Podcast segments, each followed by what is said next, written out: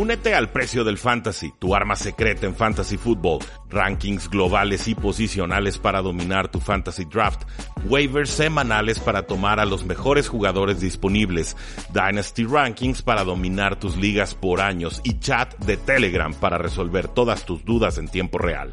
Visita stam.store diagonal precio NFL o da clic al link en este episodio para suscribirte.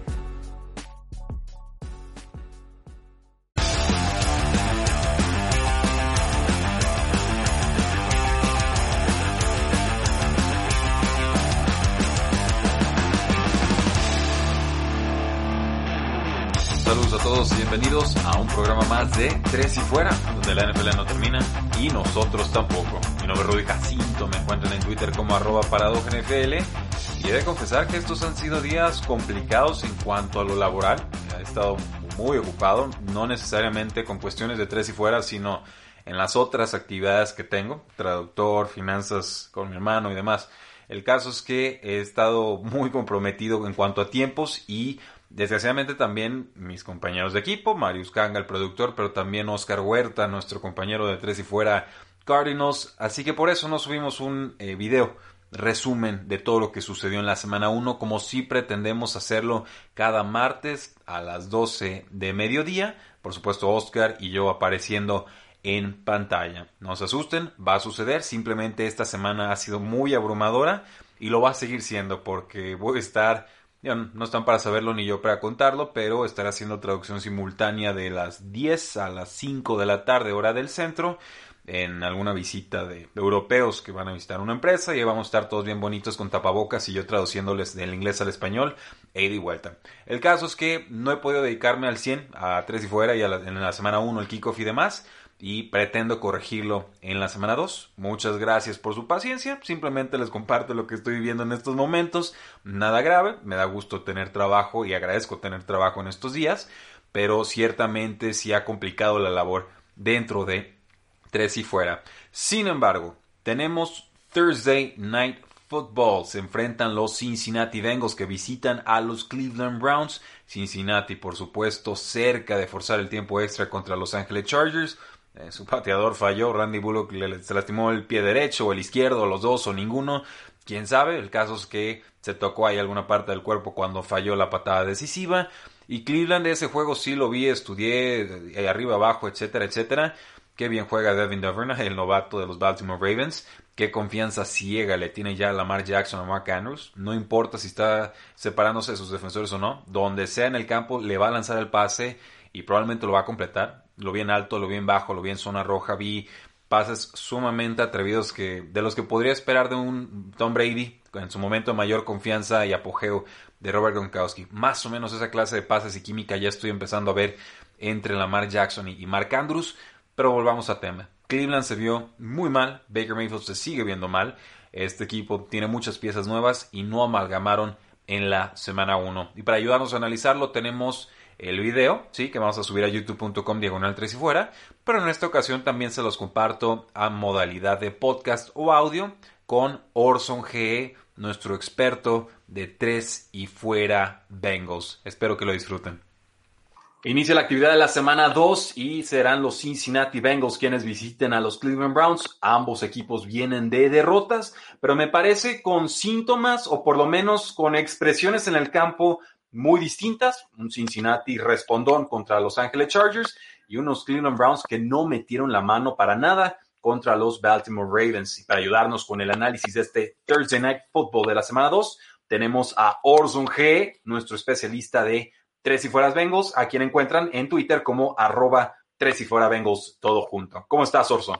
¿Qué tal? Encantado de estar aquí ya esta noche previa al partido, eh, aquí con toda la audiencia de Tres y Fuera y hablar de un partido que, que sin duda nos hubiera encantado que se diera en estas mismas condiciones, pero con algo de pretemporada, ¿no? Yo creo que ah, estos equipos llegan duros, pero llegan en condiciones de guerra civil, que esta es una tradición en el estado de Ohio, pero eh, con, con, mucha salsa picante, que, con muchos ingredientes que pudieran hacer este partido más divertido si llegaran los jugadores en mejores condiciones físicas. Más embalados. Sí, yo creo que obviamente la Joe Burrow, como no mariscal de campo, pues le falta desarrollar química con sus jugadores y sobre todo pues a ver cuáles linieros le van a fallar, ¿no? Porque los golpes estuvieron buenos en el debut. Y por su parte, Cleveland, eh, pues decepciona mucho. La realidad es que las entregas de balón tempranas en ese partido terminan sepultándolos. Un juego eh, pues que gana Ravens 38 a 6. Cincinnati por lo menos le hace pelea, casi forza el, tiempo extra y terminan perdiendo 3 eh, a 16 porque Randy Bullock, pues ya no sabemos si se la calambró el pie derecho, el pie izquierdo. El caso es que uno de los dos pies le falló y entonces por eso no conectó el, el, gol de campo decisivo, ¿no? Orson, tú eres especialista en los Bengals. Dinos, ¿qué debemos de celebrar y qué debemos de monitorear con este equipo de Cincinnati de cara a este enfrentamiento? Mira, definitivamente yo creo que lo mejor que pudimos ver y el, yo creo que el turnaround principal eh, fue la posición de quarterback, ¿no? Yo creo que a pesar de, de la novatez de Joe Burrow y que tenemos que recordar, lo decíamos en el podcast del pasado lunes, tenemos que recordar que él va a ser novato toda la temporada y que ser novato pues conlleva errores. Yo creo que nadie extrañó a Andy Dalton. ¿no? Eh, definitivamente la decisión con la que se le vio en los momentos difíciles, en los momentos claves, lo que le llaman eh, los especialistas el crunch time, esa última serie ofensiva que montó eh, Joe Burrow fue demasiado interesante. Se ve que le están armando una ofensiva a su, a su alrededor, diseñada, como dicen en Estados Unidos, tailor made para él, ¿no? O sea, como hecha desastre para él. Hubo formaciones de, con cinco whiteouts en ocho ocasiones en el partido.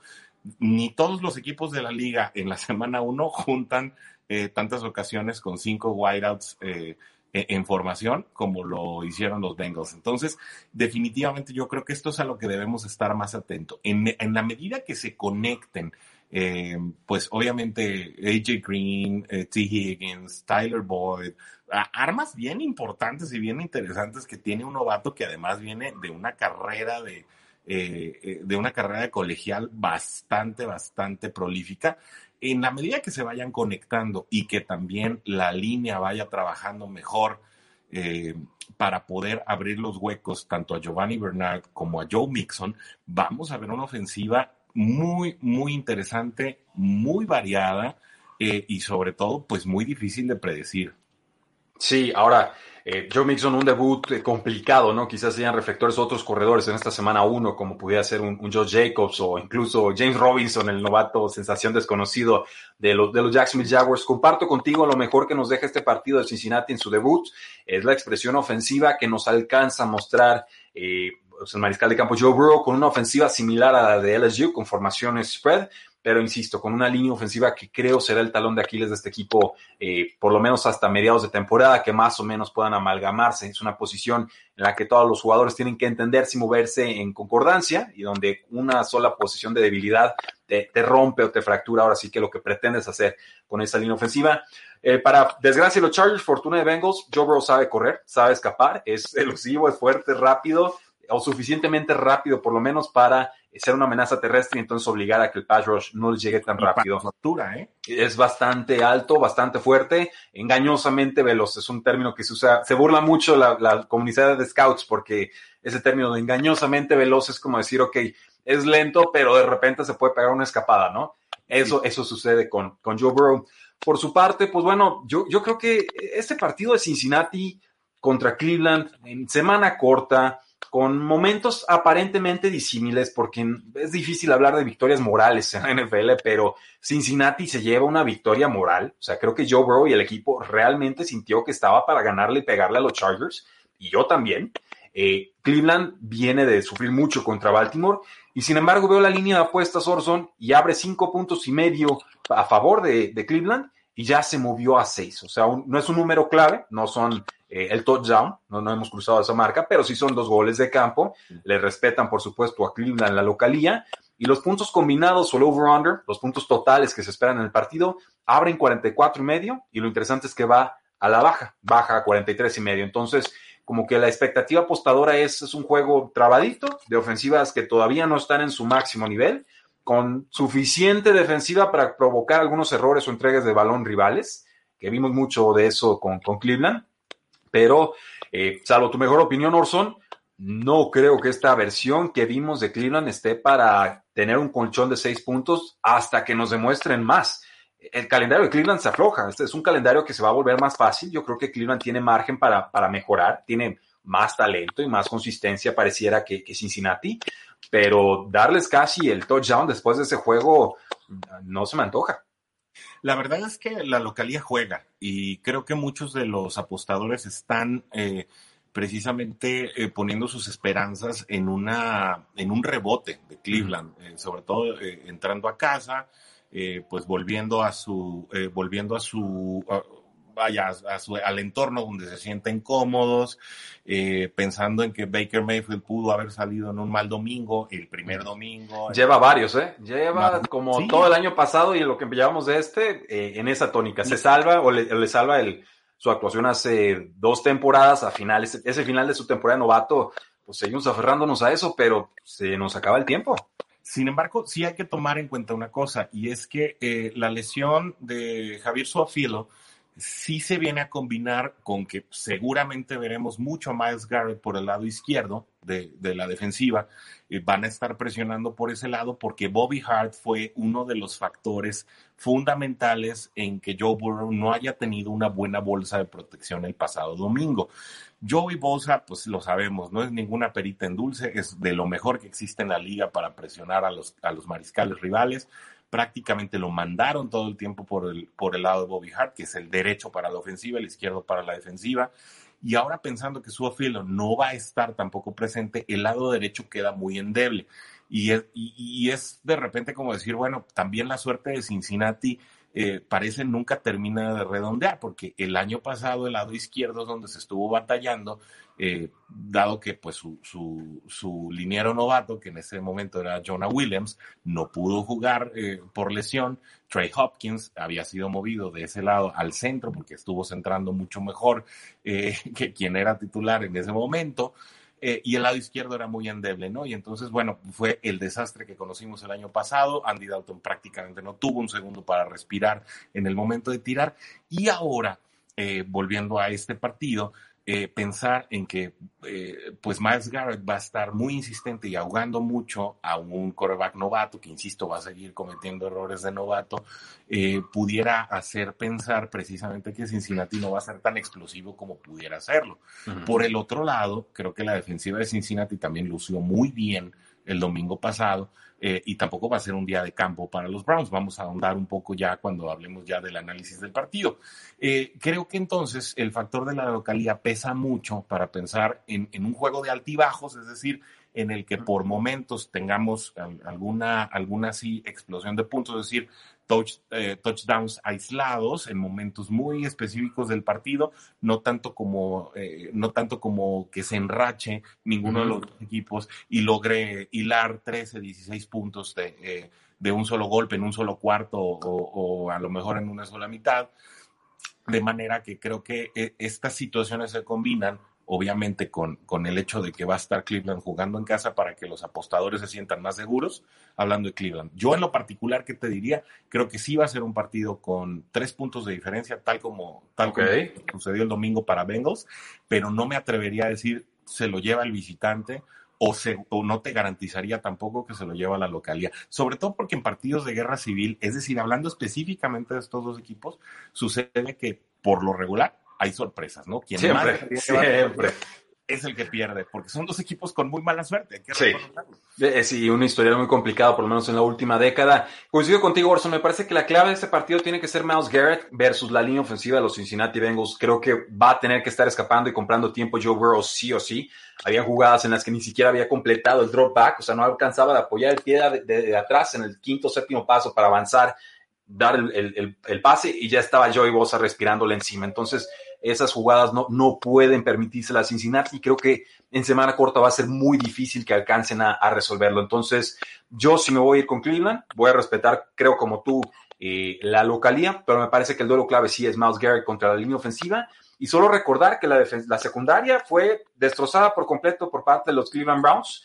Eh, muchas lesiones ahí en la parte profunda del campo, Grady Williams y por supuesto el novato safety. Entonces, si Joe Burrow alcanza a soltar el balón rápido y de repente play action, engaño, congela al pass rush y el pase profundo, yo puedo ver una muy buena tarde de un John Ross y puedo ver también una muy buena tarde de un AJ Green que ya está en plenitud de condiciones. Entonces, Orson, ¿Con quién te quedas en este partido?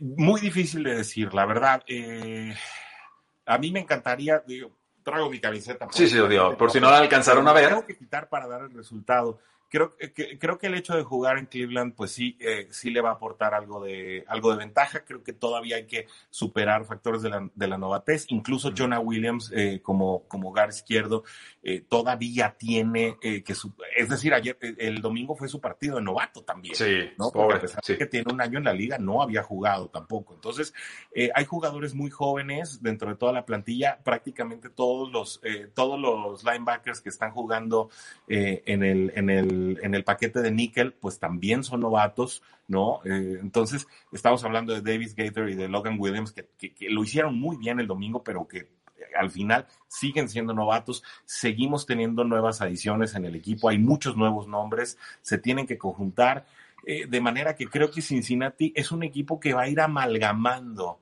eh, en, el, en el transcurso de la temporada, pero creo que en este momento todavía no está en su punto, le daría tres puntos de ventaja a Cleveland. Bueno, pues la predicción oficial entonces de este Thursday Night Football, semana 2 entre Bengals y Browns, es que Browns se lleva el partido. Yo solo diría, ¿saben qué? Como que se me antoja darle el más 6 a Cincinnati.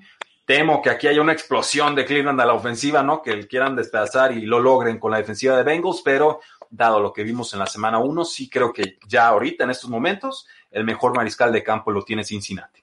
Y así concluyó la participación de Orson G, nuestro experto de los Cincinnati Bengals. Lo encuentran en arroba 3 y fuera Bengals, todo junto en Twitter. Síganlo, disfrútenlo, sabe mucho, lo respeto bastante. Lo conozco desde antes que 3 y fuera existiera. Colaboraba con él en NFL desde antes que 3 y fuera existiera. Y para mí es un honor y un gusto realmente poder contar con él ya de forma oficial en este proyecto. Antes de despedirnos, quisiera mencionar algunas de las lesiones más importantes que nos dejó esta semana 1 y los días posteriores antes de que inicie esta primera jornada, o este primer juego, mejor dicho, de la semana 2. Ya lo saben, el pass rusher Von Miller de los Denver Broncos está en IR y no se espera que vuelva hasta quizás el final de temporada y yo creo que ya no lo veremos en esta campaña. El quarterback Alex Smith está cuestionable con una lesión de pie con Washington. El linebacker Thomas Davis de Washington también tiene una lesión de pie. No sabemos si va a participar o no.